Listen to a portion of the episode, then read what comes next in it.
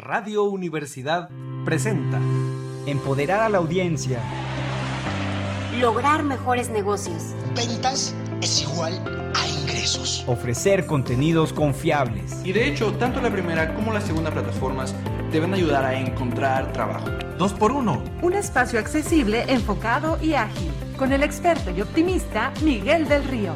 Bienvenidos. Muy buenas tardes, es lunes 25 de julio de 2022, son las 7 y soy Miguel del Río, estamos transmitiendo desde las frecuencias radiofónicas universitarias 88.5 FM y 91.9 FM en Matehuala, también en vivo desde internet, desde el sitio oficial radio y televisión.waslp.mx y por supuesto las redes sociales. Bienvenidos a 2x1, este espacio dedicado a actualizar inspirar y educar en temas empresariales. En esta ocasión les traemos un episodio especial con el resumen de algunos de los mejores momentos del primer año de transmisión de este programa. Les recuerdo que cada uno de estos episodios los pueden encontrar disponibles en Spotify, en Apple Podcasts y en todos lados para que puedan ir ahí a revisarlos en las plataformas de podcast. Así que comencemos esta primera parte con los mejores momentos del primer año de este programa. Comencemos. Durante el primer año, en 2 en dos por 1 les presentamos las opiniones de expertos y especialistas que nos ayudaron a analizar y a reflexionar sobre los temas que no podemos perder de vista, y aquellos que nos han dado perspectiva para poder mejorar nuestras prácticas empresariales y de consumo. Por ejemplo, en junio tuvimos al autor Ray Pérez, eh, quien nos habló sobre su trabajo como especialista en branding y cómo llevó las técnicas de marca que, que comúnmente están reservadas a grandes corporaciones hacia pequeños negocios en Estados Unidos. Escuchamos un poco sobre el arte y ciencia del branding. ¿Cuánto es arte? ¿Cuánto es ciencia? Veamos qué nos, qué nos responde. Vamos a preguntar qué tanto de arte y qué tanto de ciencia se requiere específicamente para lograr una marca auténtica RE. There are so many things we want to know once you're here with us, but I think there is a very significant message when you give us the elements of art and science of the branding process, particularly at the end of your book. Art and science should be balanced when creating a brand? That's a question. Or one should be more predominant than the other? What do we need to know from art and what do we need to know, to take into consideration in terms of science when creating a brand? You see i told you you want to know so much so what can you tell us about art and science in branding? Yeah in my opinion they both work hand in hand. So it's not that one is more important than the other but they work synergistically together. The art part is that it's about beauty and aesthetics and colors and imagery and all of the aspects that makes things beautiful. However, it doesn't matter if it's beautiful if it doesn't resonate with the uh, with the target audiences, if it doesn't convert prospects into customers or clients, if it doesn't connect with the people that you're trying to connect. And so the science brings in the analytical piece of it, bringing in the strategy, and how this is going to impact your business. So it's it's not enough just to look beautiful and have nice aesthetics and have nice art. It's also in branding important for it to drive performance and drive También en el mes de junio de 2021, el reconocido analista Mauricio Ariza miembro de la lista de los 100 líderes LGBTQ más, eh, más influyentes de México por este listado de MIT Sloan Management Review, nos ayudó a entender por qué la equidad en las empresas se puede traducir en productividad y un mejor desempeño económico de la organización. Vamos a escuchar aquí un fragmento de esta muy interesante entrevista que pueden encontrar en eh, Spotify y en el sistema podcast. Veamos que la inclusión y la diversidad en los centros de trabajo de manera general, pues beneficia a todas las personas, ¿no? Nos ayuda a tener un sentimiento de pertenencia, a realmente sentir que somos parte de una organización, a reducir todo el tema del burnout y el estrés laboral, a reducir, no a eliminarlo, pero al final del día, pues sí nos ayuda a reducirlo. Y que celebremos este tipo de iniciativas que pues surgen ahorita en junio que nos sumemos a las personas que nos estén escuchando y que sepan que sus centros de trabajo o en sus universidades hay grupos de afinidad LGBT o aliados, que es importante, o sea, personas heterosexuales, súmense, documentense y sean parte de estas estrategias que pueden, queramos o no, ayudarnos a todos, un cambio. colaborar. Muy bien, Mauricio, muchísimas gracias. Fue Mauricio Ariza.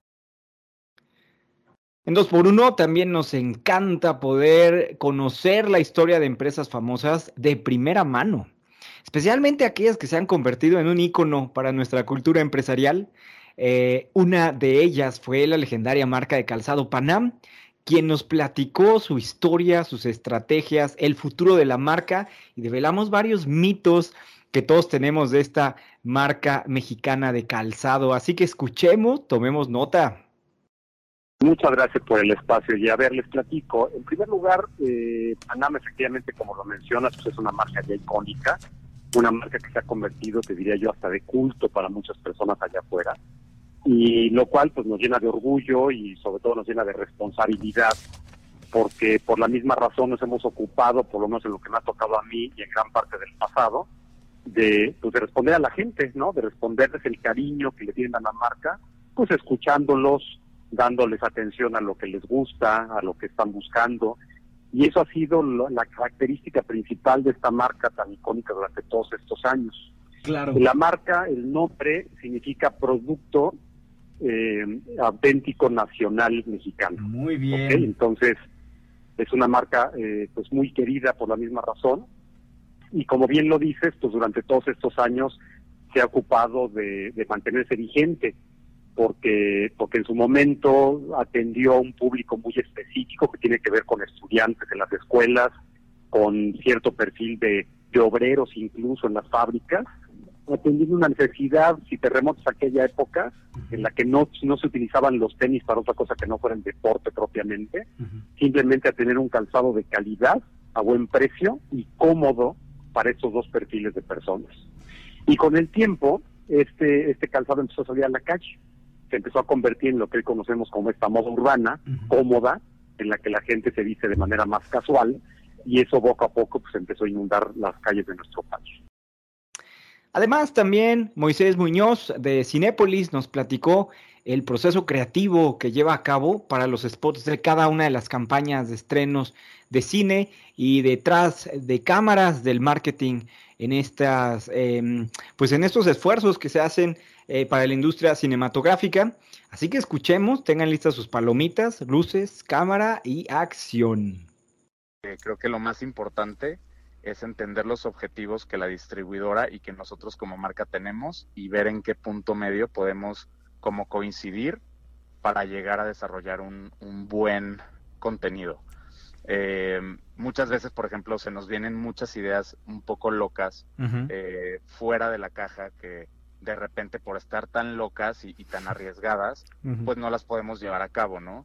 Eh, pero creo que también un punto muy importante es la comunicación con tu equipo, la comunicación con la distribuidora y con la parte de marketing que lleva toda la parte corporativa. Porque este, este tipo de campañas muy grandes, de promociones y todo, no somos los únicos involucrados, también están involucrados estos, estas áreas. Entonces ya hay un feedback y ya hay una comunicación como un poco más redonda entre las tres partes. Eh, entonces, pues es de que, oye, ¿qué te parece mi guion? ¿A qué le, vas a, qué le vas a mover? ¿Qué le vas a quitar? ¿Qué le vas a agregar? ¿Qué me falta decir? Entonces, al final no salimos como con miedo de, de híjole, ¿qué, ¿qué va a decir la gente? O está muy arriesgado que diga esto y no diga el otro, o esto o el otro. Obviamente, siempre intentamos irnos como a la segura, con un lenguaje más coloquial que se puede entender por todo tipo de público, etc., etc., pero siento que regresando a esta parte como de riesgos en cuanto al, lanzamiento de contenidos y que sí pueden llegar a ser como un poquito arriesgados, eh, creo que nunca me ha tocado, bueno, sí, un par de veces me ha tocado que si sale de que, híjole, no sé cómo voy a reaccionar la gente. Y aunque dos por uno se transmite en vivo los lunes, brindamos como si fuera fin de semana. En enero tuvimos al magnífico mezcal Patatús, que nos ayudó a entender la dinámica industria del destilado mexicano y especialmente sobre el mezcal, nos enseñó las estrategias de marca en este cada vez más competido mercado internacional. Vamos a escuchar algunas de estas cosas sobre el consumo del mezcal. Así que saludcita, aunque sea lunes, salud para todos. Sí, por supuesto, pero también tienes que tomar en cuenta que la producción del, tequila son millones de litros superiores a la producción de mezcal. Entonces, sí, si haces una comparativa, este, ha crecido el mezcal, no, no tanto como el tequila, pero sí ha crecido mucho más. Bueno, sí ha crecido el mezcal. Además de conocer de cerca a estas y otras empresas, sus estrategias e industrias, en 2x1 invitamos a muchos de los mejores especialistas en temas de relevancia para entender y reflexionar juntos. Por ejemplo, en enero tuvimos al, al, titular de la unidad de medios del Instituto Federal de Telecomunicaciones, que nos presentó de primera mano todos los resultados de la encuesta de contenidos y supimos eh, las tendencias en México sobre consumo de radio, de televisión, en Internet, entre otras cosas, además de los comparativos muy, muy, muy interesantes de uso en México de Netflix, YouTube, Disney Plus, entre otros, los lanzamientos de nuevas plataformas. Y bueno, muy, muy, muy interesante. Recordemos un poco sobre esta interesante entrevista y bueno, a ver a quién le queda el saco de cuántos nos aventamos las series, pues de corridito y maratón, quien le quede el saco. Vamos a escuchar un dato bien interesante, Miguel, pues eh, un poquito a lo mejor contrario a esta idea que tenemos que los jóvenes únicamente consumen plataformas de video, que ya nada más están en redes sociales, que ya no comen los medios tradicionales, pues esta encuesta para este ejercicio nos, nos da datos eh, que se apartan un poquito de ellos. Pareciera que todos los grupos, y tú lo señalabas muy bien, que, que otras generaciones, otros grupos etarios están consumiendo medios tradicionales. ¿Qué vemos después de todo esto? Pues que se está diversificando el consumo de los mexicanos, que están tomando ciertas orientaciones propuestos, pero no solamente los medios, nosotros como consumidores. Pareciera que cuando queremos entretenimiento, pues acudimos a una plataforma y principalmente entretenimiento eh, pues más novedoso, ¿no? Eh, estrenos, estas cuestiones que ahora ya las empezamos a ver en las plataformas. Eh, y cuando queremos acudir a noticias, tener otra mayor información, acudimos a la red de la televisión, no por ello dejo de mencionar que la televisión sigue siendo una fuente importante de entretenimiento, ahí están las películas, ahí están las telenovelas, ¿no? Otro tema muy poco abordado eh, empresarialmente es el autismo en adultos y la inclusión laboral sobre todo en temas de autismo. En mayo, el doctor David Torres de la organización Autismo MX nos ayudó a entender los retos actuales sobre el espectro autista en áreas profesionales en México y cómo nuestras organizaciones pueden capitalizar el talento autista para beneficio de todos. Muy interesante todos los mitos aquí que nos vino a revelar. Vamos a escuchar un poco y recuerden, estos programas los pueden encontrar en nuestras plataformas podcast, en Apple, en Spotify, entre otros. Así que escuchemos un poco. Las personas con autismo pueden eh, funcionar adecuadamente en cualquier contexto, siempre y cuando se hagan las adecuaciones necesarias.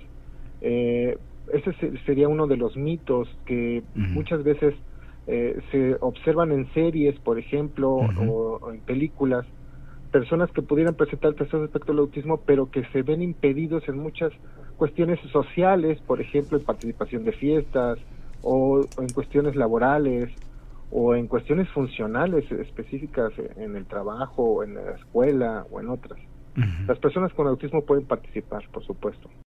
Y también en la cabina de Radio Universidad tuvimos una dulce, dulce, dulce entrevista con la experta Norma Orozco, quien nos presentó su análisis de la industria de los chocolates y confitería en México y Latinoamérica. Bueno, una cosa deliciosa. Viajamos desde los sabores artesanales hasta el dulce uso de la tecnología actual. Esto es un episodio imperdible para emprendedores en esta industria. Les recomendamos escuchar con el chocolate que tengan más cerca, ahí a la mano. Así que disfrutemos una vez más. Tú puedes iniciar desde tu cocina. O sea, no necesitas grandes instalaciones, no necesitas grandes equipos, sí lo mínimo, termómetros, básculas, buenas ollas, eh, cosas pequeñas. Y así en México han iniciado muchos grandes negocios, muchos, te lo digo, que yo la experiencia ya de 30 años me ha tocado como en una cochera se inició un negocio de caramelo y ahora son de las fábricas más grandes de caramelos que hay en México. Entonces, cuando uno tiene un capital pequeño, pero que necesitas iniciar un negocio, el chocolate es muy bueno, porque aparte das alegría. Y dos, la confitería, pero siempre distinguiéndote como una confitería artesanal, dándole un plus, porque mucha gente me llega, Norma, voy a iniciar un negocio de caramelos. Pues sí, pero tú vas a hacer 10 kilos al día cuando las grandes empresas están haciendo 10 toneladas. Entonces, no eres competitivo en precio. Los márgenes, cuando tú manejas grandes empresas, eh, los márgenes son pequeños porque tienen alta volumen. Claro, entonces tú vas ahí desglosando o absorbiendo los gastos, el, gasto directo, indirecto y todos aquellos, ¿no? Yo siempre les digo, hagan algo, sí, pero distíngase. O sea, ¿dónde le va a poner usted la firma de esta nueva compañía. Porque así han iniciado, o sea, hicieron un caramelo, sí, pero les pusieron burbujas arriba. O iniciaron un caramelo y lo rellenaron de, de chile. Y así empiezan, o sea, te tienes que distinguir con algo. También para celebrar uno de los eventos deportivos más importantes de cada año, Eduardo Mitre nos ayudó a entender el Super Bowl, sus estrategias, sus alianzas de marca, los anuncios, los shows de medio tiempo, los patrocinadores, bueno, todo lo que significa el touchdown en marketing cada año con el Super Tazón. Eh, así que bueno, pues ahorita en este momento tienen un guacamole para acompañar, este es su momento. Vamos a escuchar un pequeño fragmento que nos contó Eduardo sobre el Super Bowl. Es una manera de, de, acercar a personas que no conocen el deporte a conocerlo, tal vez llamándoles la atención por la parte del espectáculo, el show de medio tiempo, algo que los incite a ver el deporte y, acercarse a, él y conocerlo. ¿Y quién pensaría que alguien se pondría a ver la tele tantas horas solo para ver los comerciales, cuando por lo regular es al revés? Es correcto. ¿Cuál es esta magia que atrae a los anunciantes, por ejemplo? ¿Por qué, ¿Por qué lo vemos como el gran momento? Digo, para, por ejemplo, estudiamos mercadotecnia y en general ahí tú ves que el Super Bowl es el momento en donde tú ves tendencias que vas a ver a futuro en cuestión, por ejemplo, de efectos visuales, en, en cuestión de narrativas, de marcas. Eh, o sea, ese es un momento que te va a dar una perspectiva. Eso no lo ves en ningún otro deporte. Sí, es un, es un parteaguas. De hecho, en, el Super Bowl, o sea, los, los anunciantes, este, desde mucho antes empiezan a desarrollar algo innovador, algo que, que sea fuera de serie en el Super Bowl. y, de hecho, muchos anuncios tienen demasiada producción por lo mismo, porque el, mismo espectáculo lo requiere. Mucha gente este, ve el Super Bowl por los anuncios. Hubo un anuncio de, de BMW que, que, mucha gente estaba esperando ver el anuncio porque salía Arnold Schwarzenegger con Salma Hayek eh, ahí en un, en un tipo de comedia de, de dioses y todo, o sea, cosas muy padres. Entonces, este, los anunciantes hacen todo porque, por tener la atención del público y por hacer algo nuevo y que también tenga que ver con los espectadores que están viendo el Super Bowl todo un paquete entonces ahí, ¿no? Y, siempre, siempre ha sido así el Super Bowl, siempre ha sido el gran, el, mm. el, el, gran evento de deporte en Estados Unidos. Pues sí y no, o sea, bueno, te puedo hablar de, lo que yo he visto, no, no, obviamente no he podido ver todo el Super Bowl. El primer Super Bowl fue en el año 67, en 1967, precisamente en, en Los Ángeles, donde fue el, el del día de ayer el primer Super Bowl se desarrolló ahí y como desde ese año hasta los 80 era un evento mm, pues muy mm, eh, más pequeño, más nacional por así decirlo, porque de hecho los grupos que llevaban eran grupos estudiantiles, no eran grupos de mucho renombre. Ya después de los 80, 90 empezaron a llevar artistas de talla top y ya se convirtió en lo que es hoy en día. O sea, para un artista, por ejemplo, estar en el show del medio tiempo es lo mejor que le puede pasar. Y durante este primer año reunimos en seis ocasiones a nuestros expertos favoritos, Alejandra Montelongo, René Dueñas y Javier Rueda, en nuestra mesa de análisis, hablando de diferentes, muy variadas temáticas. En mayo, por ejemplo, celebramos junto, juntos todos el Día de los Mercadólogos, hablando de la vocación, el campo de trabajo, sus competencias e incluso sus temores y sus desafíos. Vamos a escuchar un fragmento de aquella mesa de análisis. Bueno, algunas preocupaciones que las tenemos en todas las profesiones, como el temor a enfrentarse a esta realidad, el temor a equivocarse, las reservas ante este mundo ya tan competitivo pero sobre todo tienen mucho temor. Bueno, aquí también se nota mucho la diferencia en los temores o en las preocupaciones de quienes están haciendo prácticas y de los que no. Sí, porque estábamos haciendo este ejercicio. El que trabaja y el que no trabaja. El que trabaja y el que no trabaja. totalmente. Bueno, eh, ellos refieren a que es una profesión infravalorada y muy confundida con con el hacer negocios de manera tradicional, con el que me mandan a recursos humanos, con el que todas o muchas otras profesiones competidoras pueden hacer este trabajo. ¿Sí? Entonces, esa es una de las cuestiones que les preocupa. Otra, obviamente, la parte de los ingresos que son muy dispares con respecto a profesiones, eh, por ejemplo, aquí en esta plaza de San Luis Potosí Industrial, que sí, ellos notan demasiado eh, la diferencia de sueldos entre eh, mercadólogos, administradores, comunicólogos con los ingenieros, ¿no? también la incertidumbre para tomar decisiones ya en la práctica. ¿Por qué? Porque pues si bien decíamos antes es una profesión que lleva poco formalmente, comparada con otras, pero tiene toda la vida, porque desde toda la vida se ha mercadeado. Entonces, aquí como que lo que les pesa es esto. Y bueno, y aquí también quiero aprovechar, antes de seguir con las preocupaciones, agradecer a todos estos jóvenes mercadólogos que han ido abriendo el camino y que han estado poniendo la pauta para que esta profesión se conozca y se desarrolle. Pues es que a los cuatro nos tocó las primeras generaciones en nuestras instituciones. Claro, yo fui la primera aquí en San Luis. Y te vas dando cuenta cómo ellos tuvieron que abrir mercado y sofisticar el mercado. Sí, totalmente. Ay, de veras que sí, qué bonito. Un saludo a todos. otro, otro de los riesgos y preocupaciones es eh, la confusión de funciones que sea porque el, mercado, bueno, no todos, porque afortunadamente ya se está conociendo y se está reconociendo la importancia de la mercadotecnia, el, el que se confundan estas funciones que hace un mercadólogo con otros. Pero la buena noticia es que si bien hay todos estos retos y todas estas preocupaciones, también hay muchas opciones. Como Como yo decía antes, bueno, afortunadamente todo es mercadeable. ¿Sí?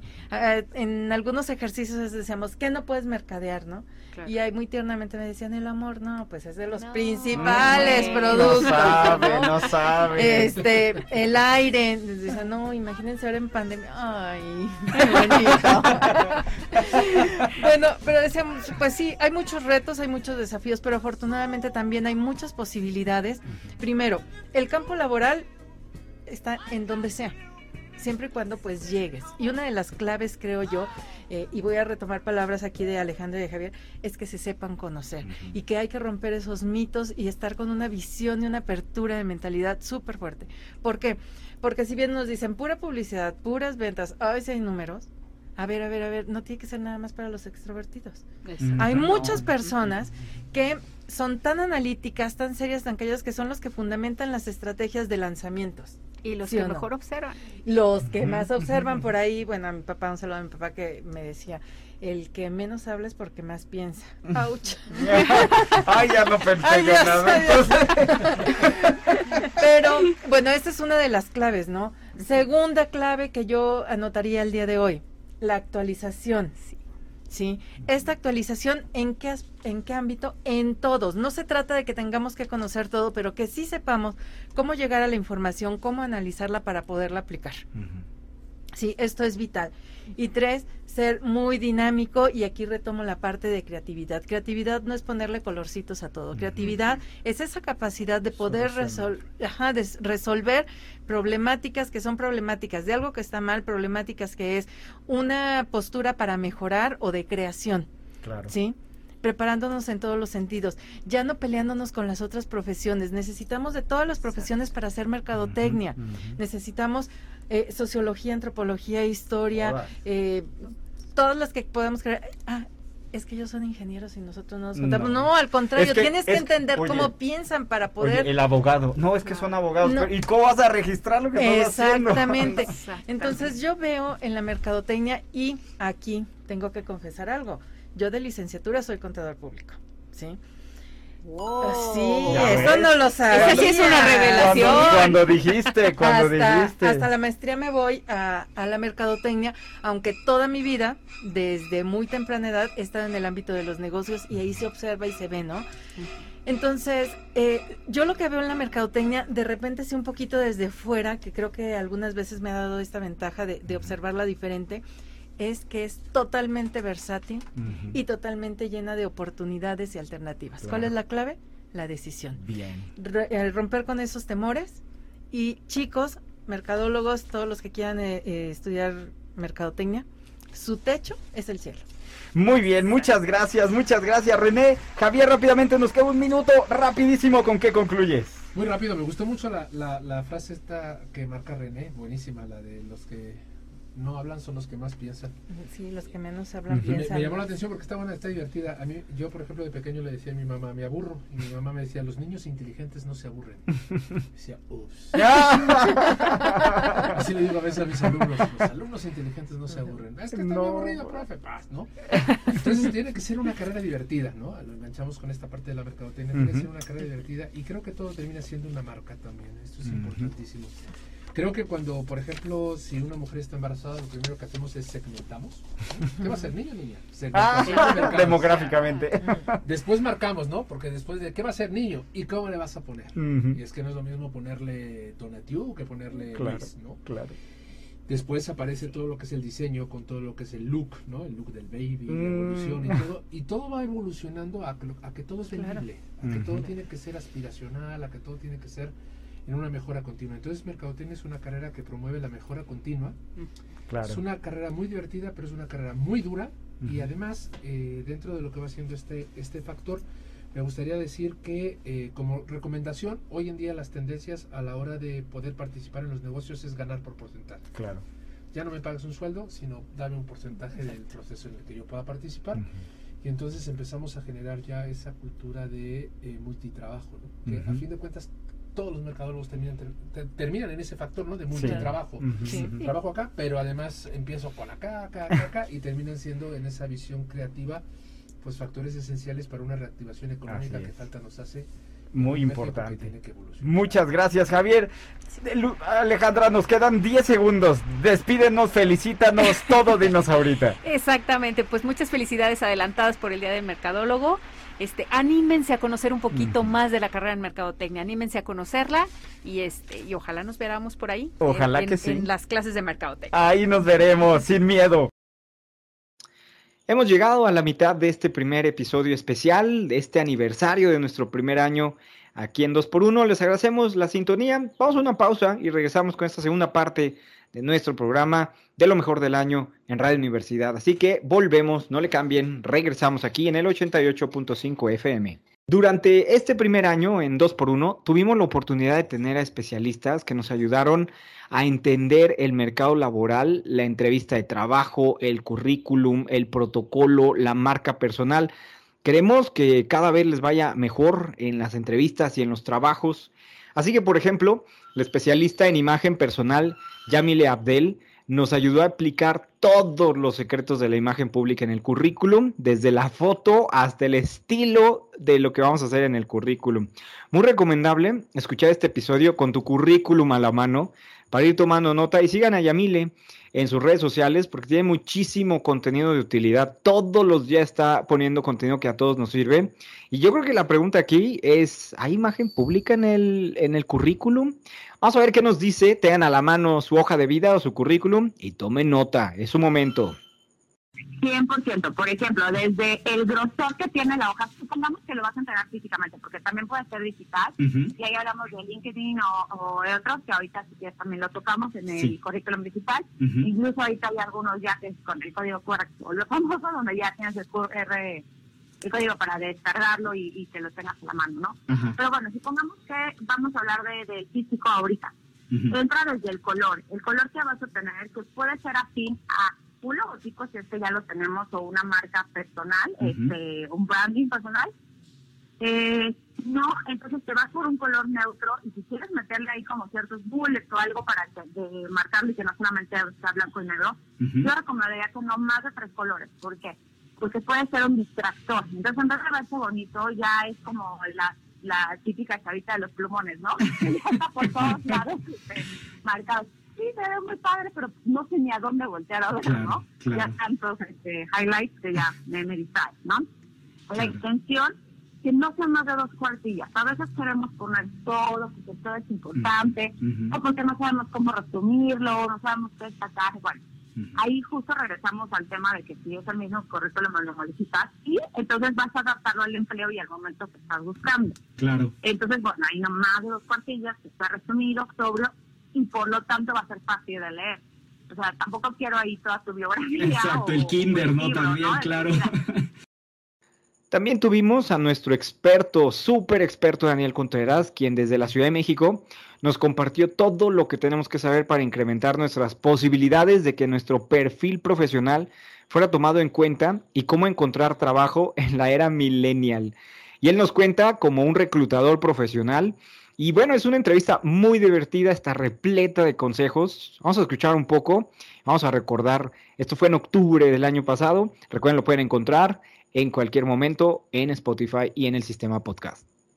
Te lo pongo así, una persona que me dijo que era descendiente de, ay, descendiente de, de, la gran Tenochtitlán, una cosa así me puso en el CV. O sea, sí, sí, sí captó mi atención, pero tenía que ver con el trabajo, absolutamente no, ¿no? Entonces, aquí creo que antes de eh, empezar con temas del CV, aquí yo tengo otro dicho que es aquí como, eh, no, en inglés es work smart, not harder, que significa trabajar de manera inteligente en, lugar de poner mucho empeño a las cosas.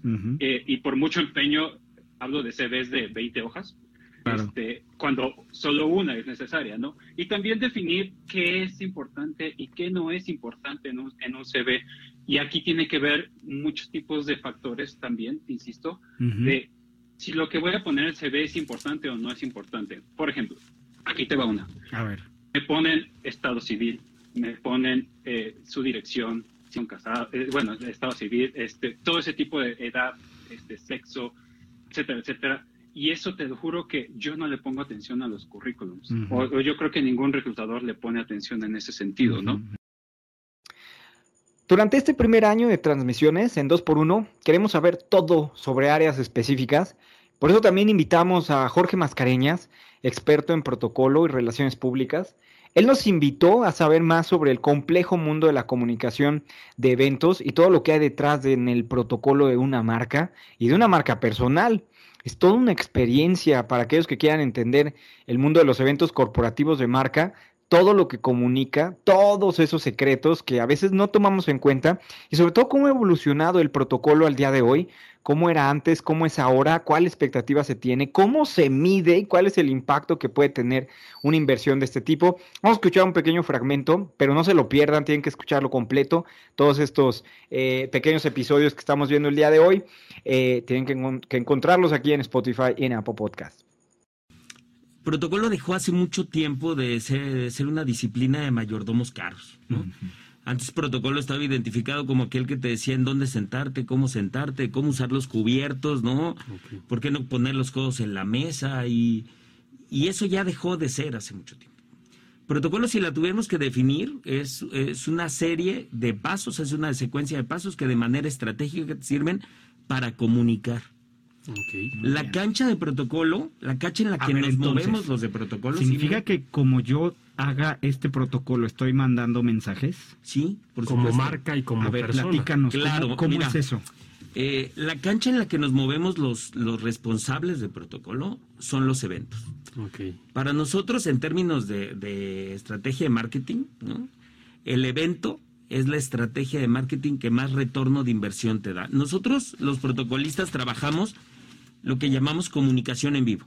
Comunicación en vivo quiere decir que yo tengo que impactar con mi mensaje de comunicación en 45 minutos, en hora y media, en 20 minutos, en 10 minutos, en un concierto de dos horas o de tres horas.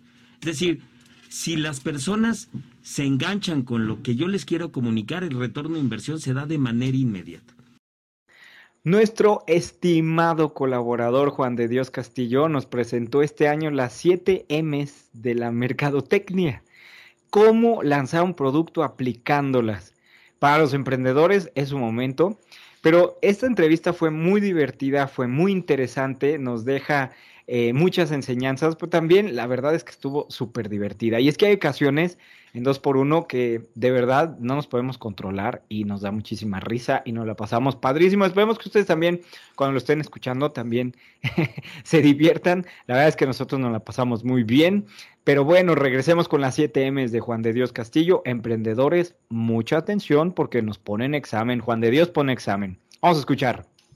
Y para eso son las, es, esto para, parte del diagnóstico que te comento, para eso son las 7 M's. Y estas 7 M's, así de manera muy, muy rápida, es el, el go-to-market, mission, message content, design. Ah, no, espérate, espera, póngale freno aquí, a Juan de espérate, Dios. póngale subtítulos también, que fue póngale Google. subtítulos y Es denle más despacio. ahorita- Que se vea. Te agarraste ahorita- bien rápido, o sea, está bien que tenemos tiempo. Aquí, aquí Manuel, Es que aquí en- operando aquí en Radio Universidad, nos está rápidas. diciendo que tenemos tiempo. No seas así, oye, Oye, qué llevado.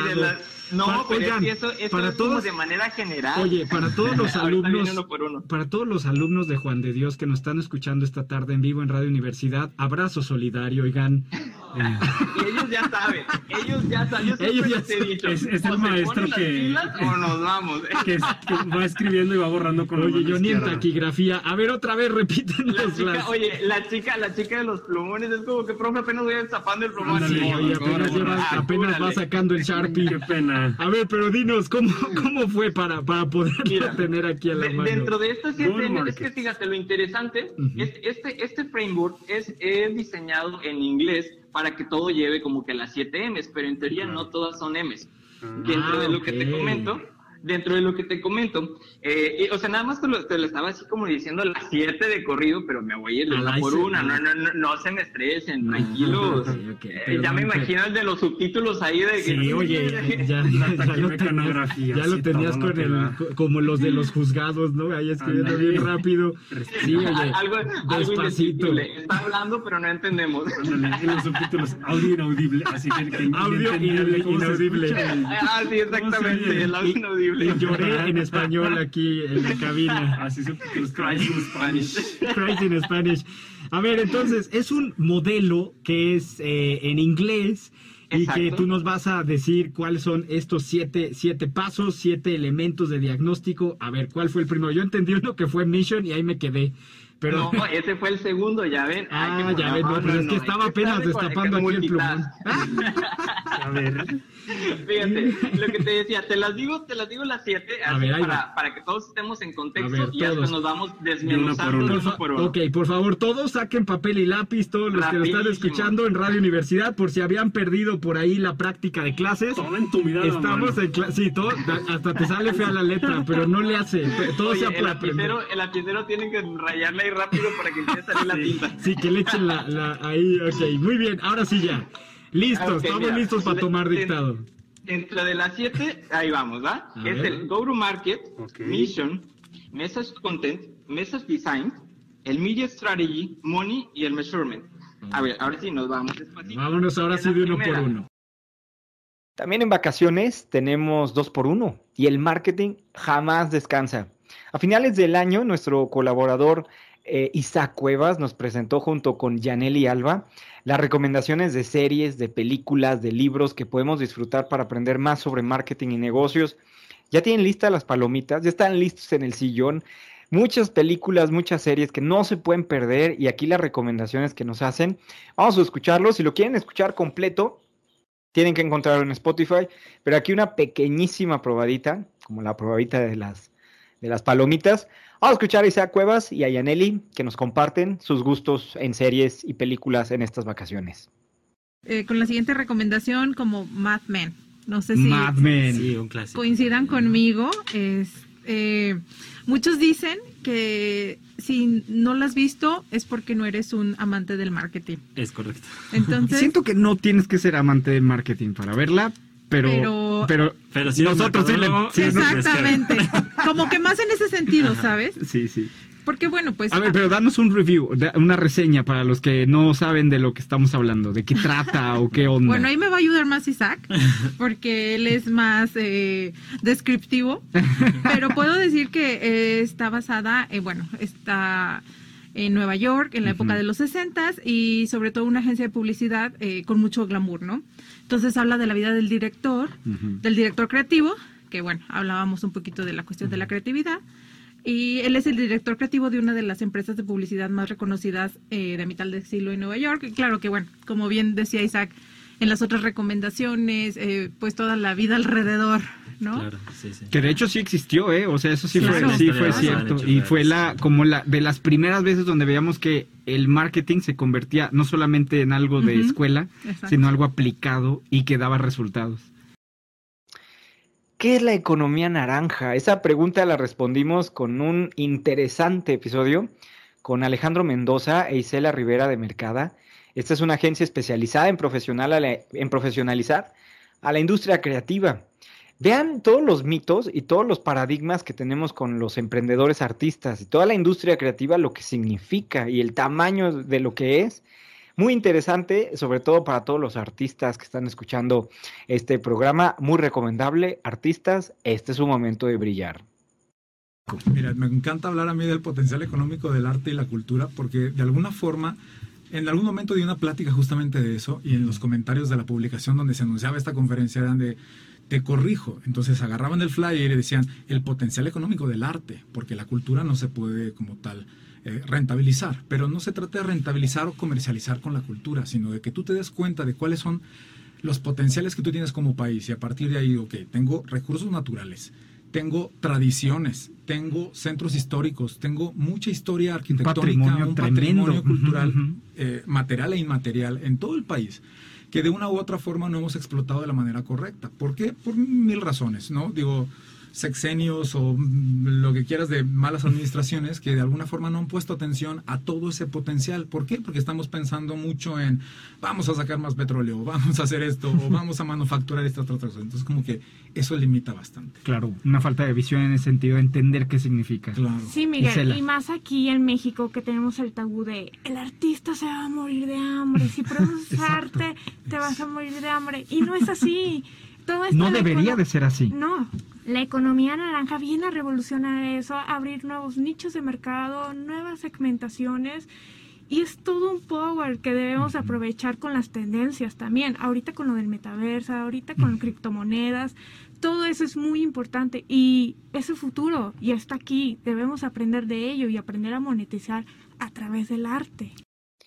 Y en 2x1 queremos también aprender más de la industria del deporte como industria, como negocio, como marca. Y este año Benito Santalla nos visitó varias veces aquí en Radio Universidad para explicarnos la economía de los Juegos Olímpicos, el negocio de la Liga Europea de Fútbol y en este fragmento que vamos a escuchar, cómo el COVID-19 ha influido en reinventar el marketing deportivo, cómo es el nuevo consumidor post-COVID al día de hoy en la industria del deporte Ah, yo creo que aquí es importante, y a propósito que Benito Santalla es todo un experto, aquí le recomendamos, mientras están escuchando, practicar su deporte favorito, escuchar lo que viene a continuación.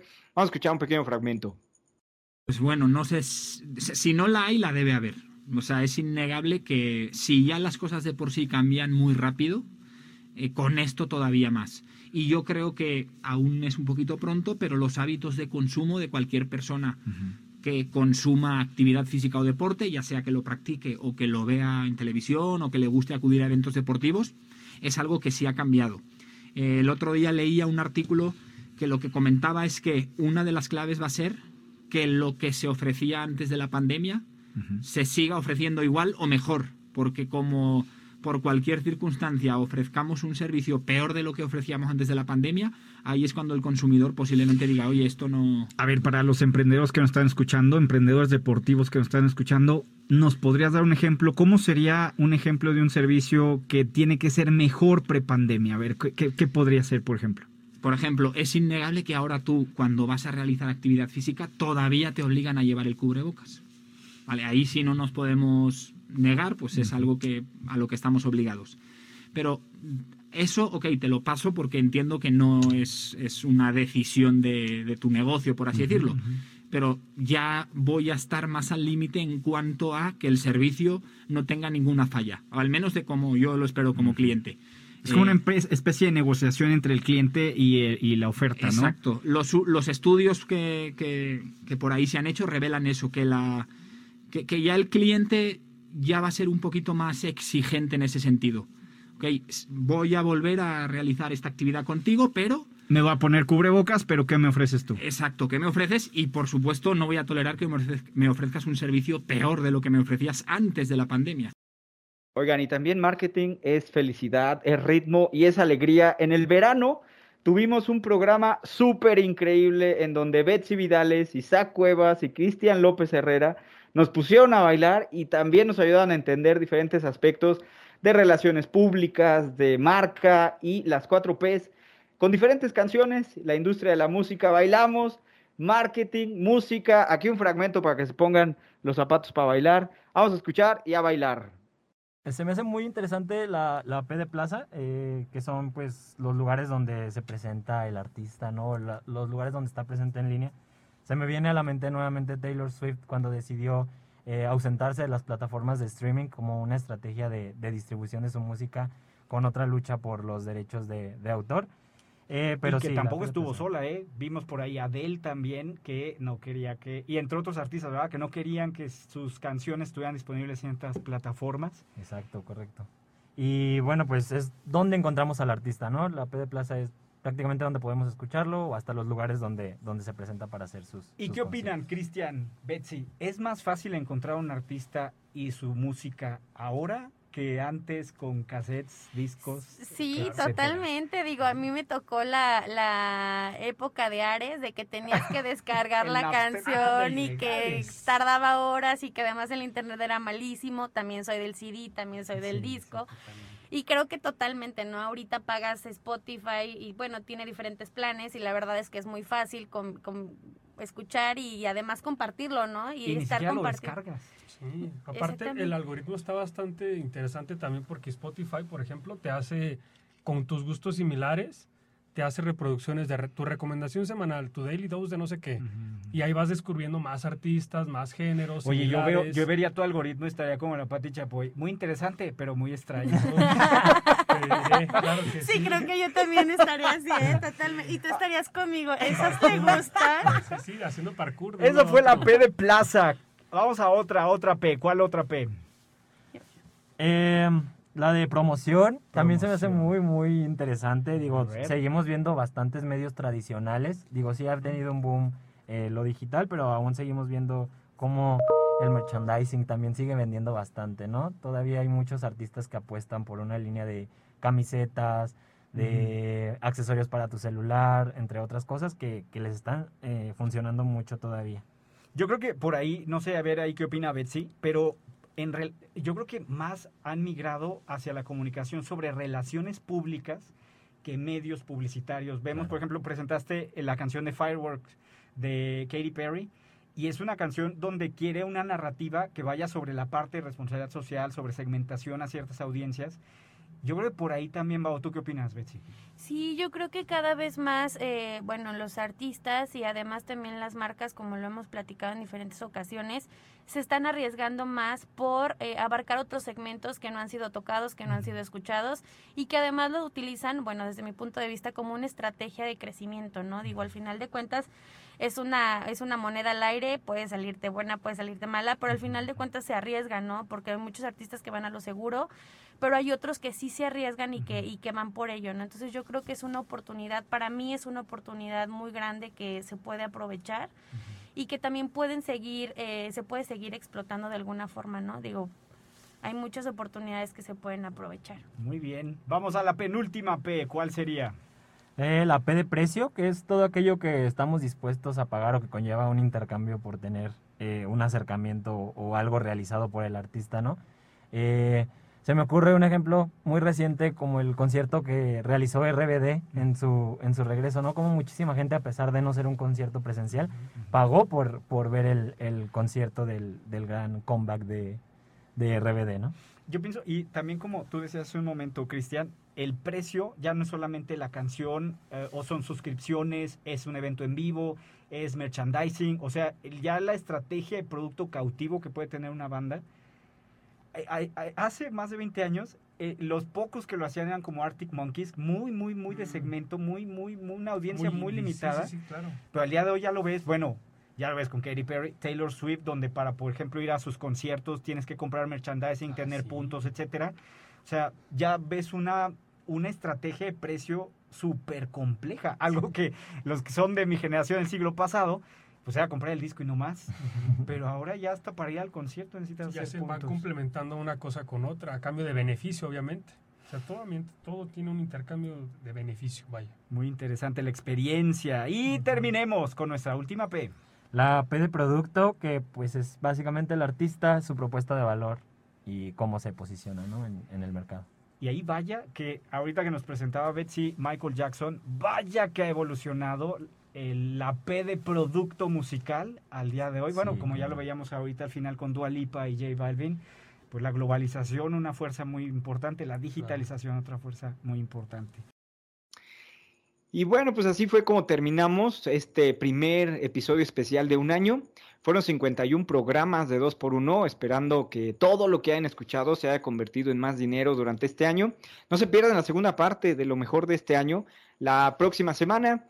Y bueno, pues muchísimas gracias a la dirección de radio y televisión de la universidad, a todos los que hicieron posible todo este año maravilloso de contenido, pero especialmente a ustedes por su sintonía durante este primer año de 2 por 1 Nos escuchamos el próximo lunes. Pásenla muy bien. Buenas tardes. Radio Universidad presentó Empoderar a la audiencia. Lograr mejores negocios. Ventas es igual a ingresos. Ofrecer contenidos confiables. Y de hecho, tanto la primera como la segunda plataformas deben ayudar a encontrar trabajo. 2 por 1 Un espacio accesible, enfocado y ágil. Con el experto y optimista Miguel del Río. Hasta pronto. Bye bye.